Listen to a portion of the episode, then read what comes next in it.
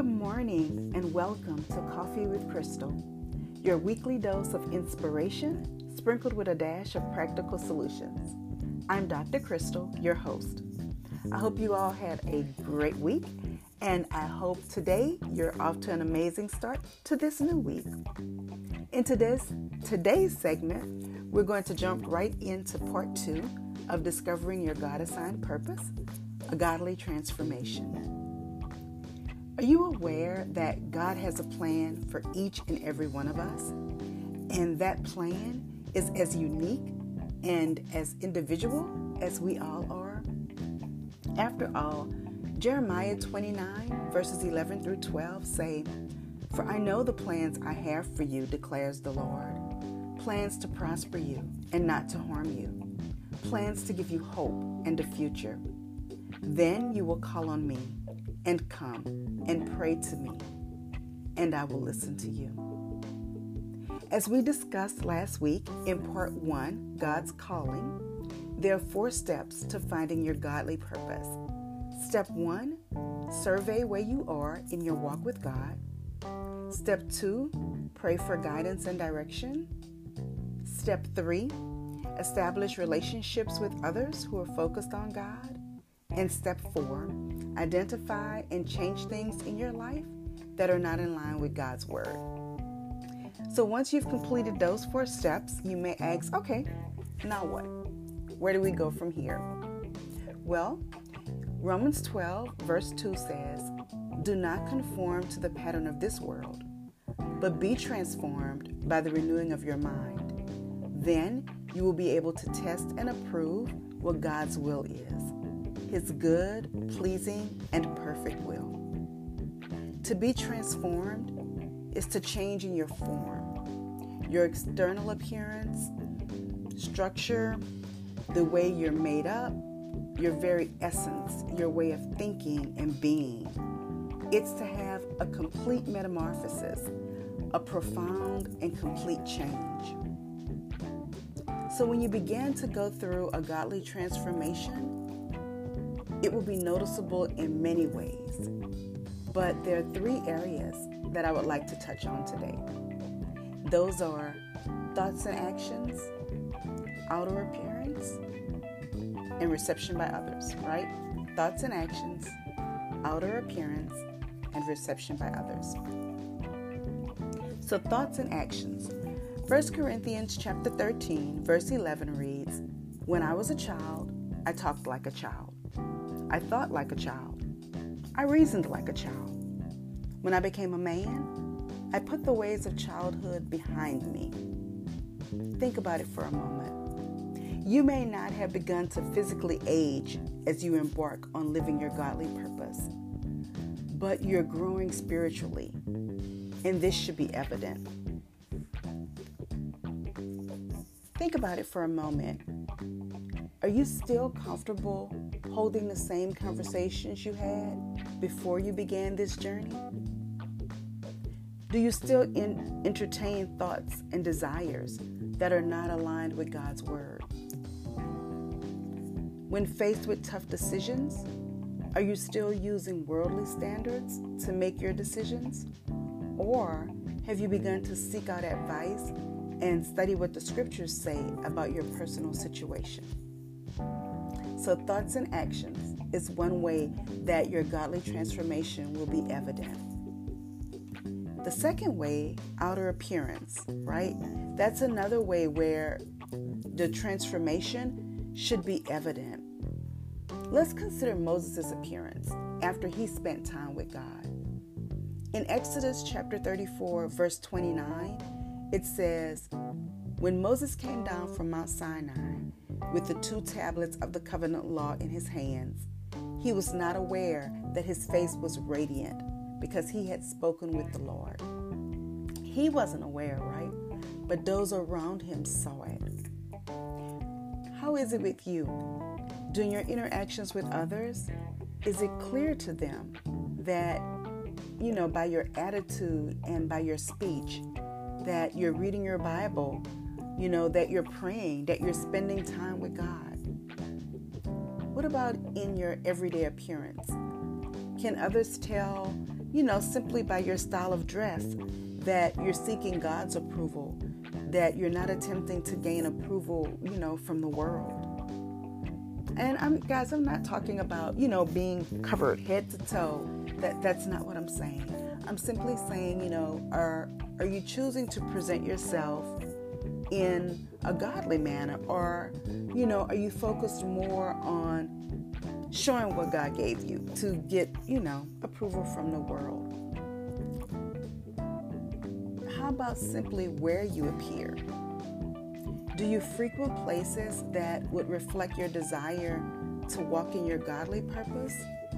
Or are you living a double life? You know, do you act a certain way with your church friends or your godly friends, but then you have this whole other group of friends somewhere where you act different, you dress different, you frequent different places.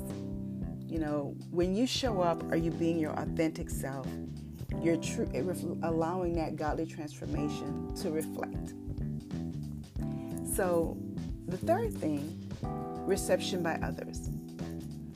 I would like for us to take a walk through Mark chapter 5, verses 1 through 20, as we look at the transformation of a demon possessed man. The scriptures began by saying, They went across the lake to the region of the Gerasenes. When Jesus got out of the boat, a man with an impure spirit came from the tombs to meet him. This man lived in the tombs, and no one could bind him anymore, not even with a chain, for he had often been chained hand and foot. But he tore the chains apart and broke the irons on his feet no one was strong enough to subdue him. Night and day, among the tombs and in the hills, he would cry out and cut himself with stones.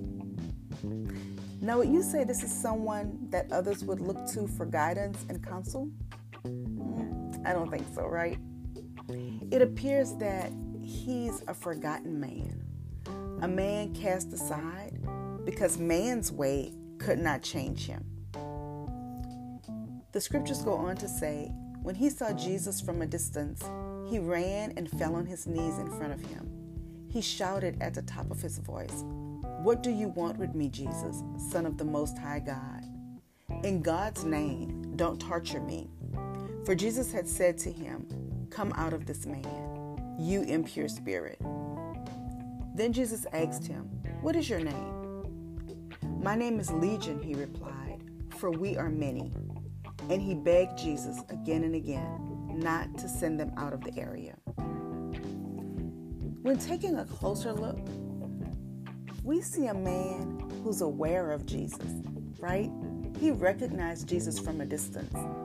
We see a man who was not too prideful to acknowledge Jesus.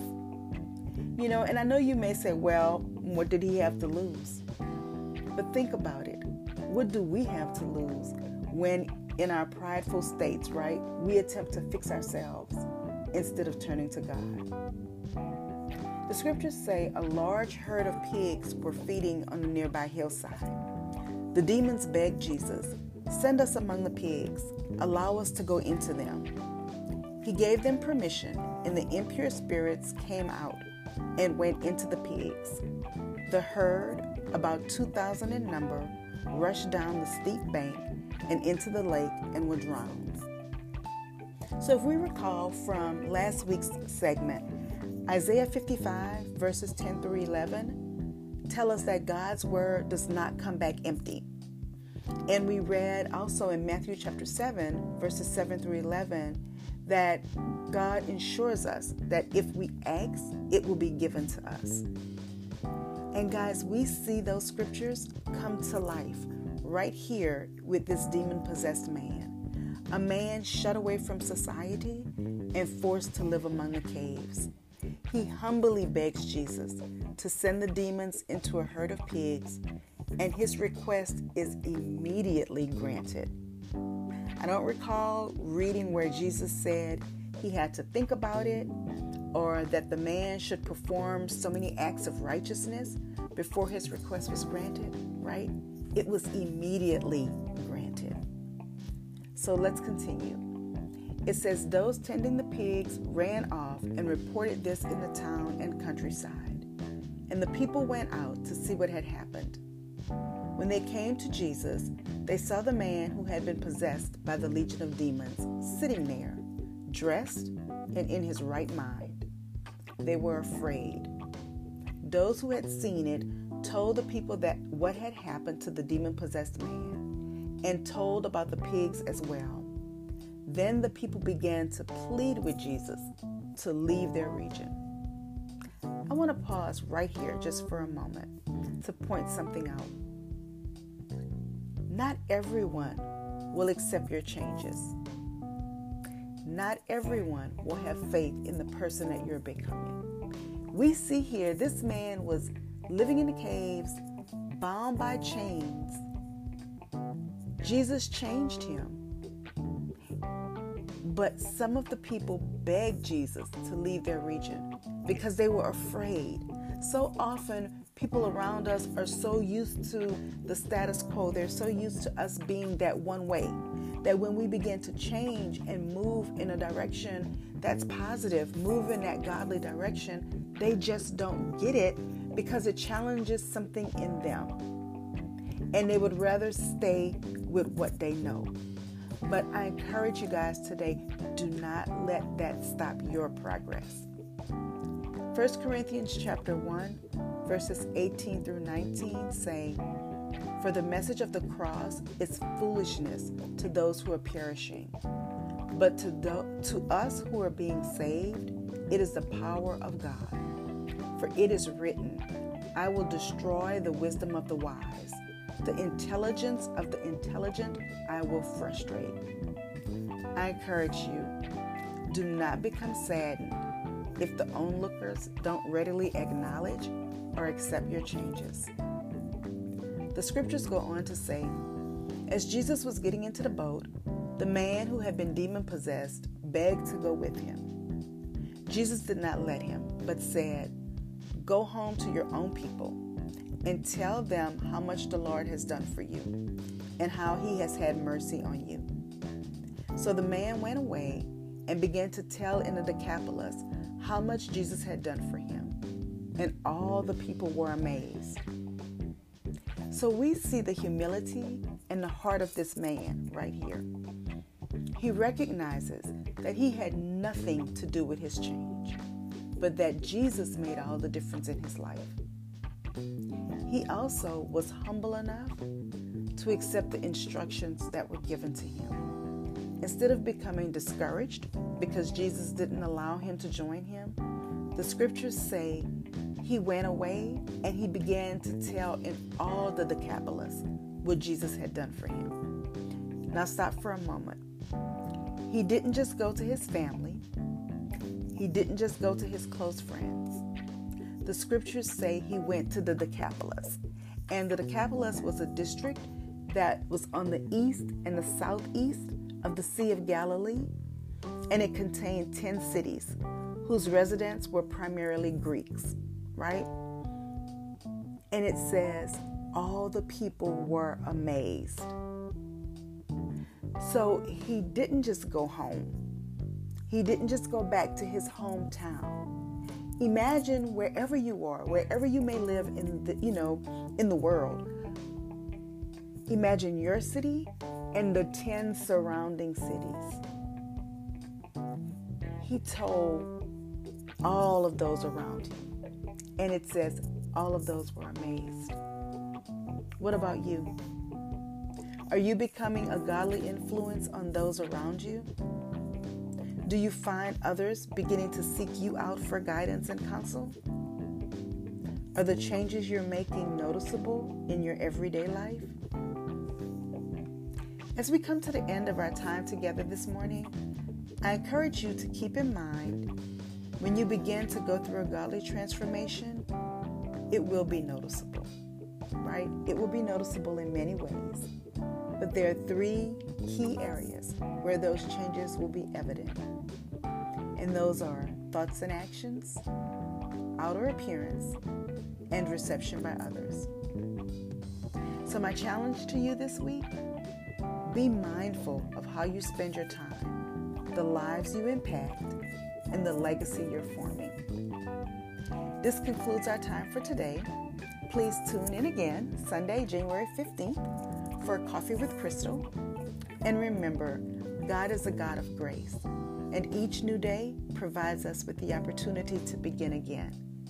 Choose God, and may the peace of God, which transcends all understanding, guard your hearts and your minds in Christ Jesus. Welcome to the first day of the rest of your life.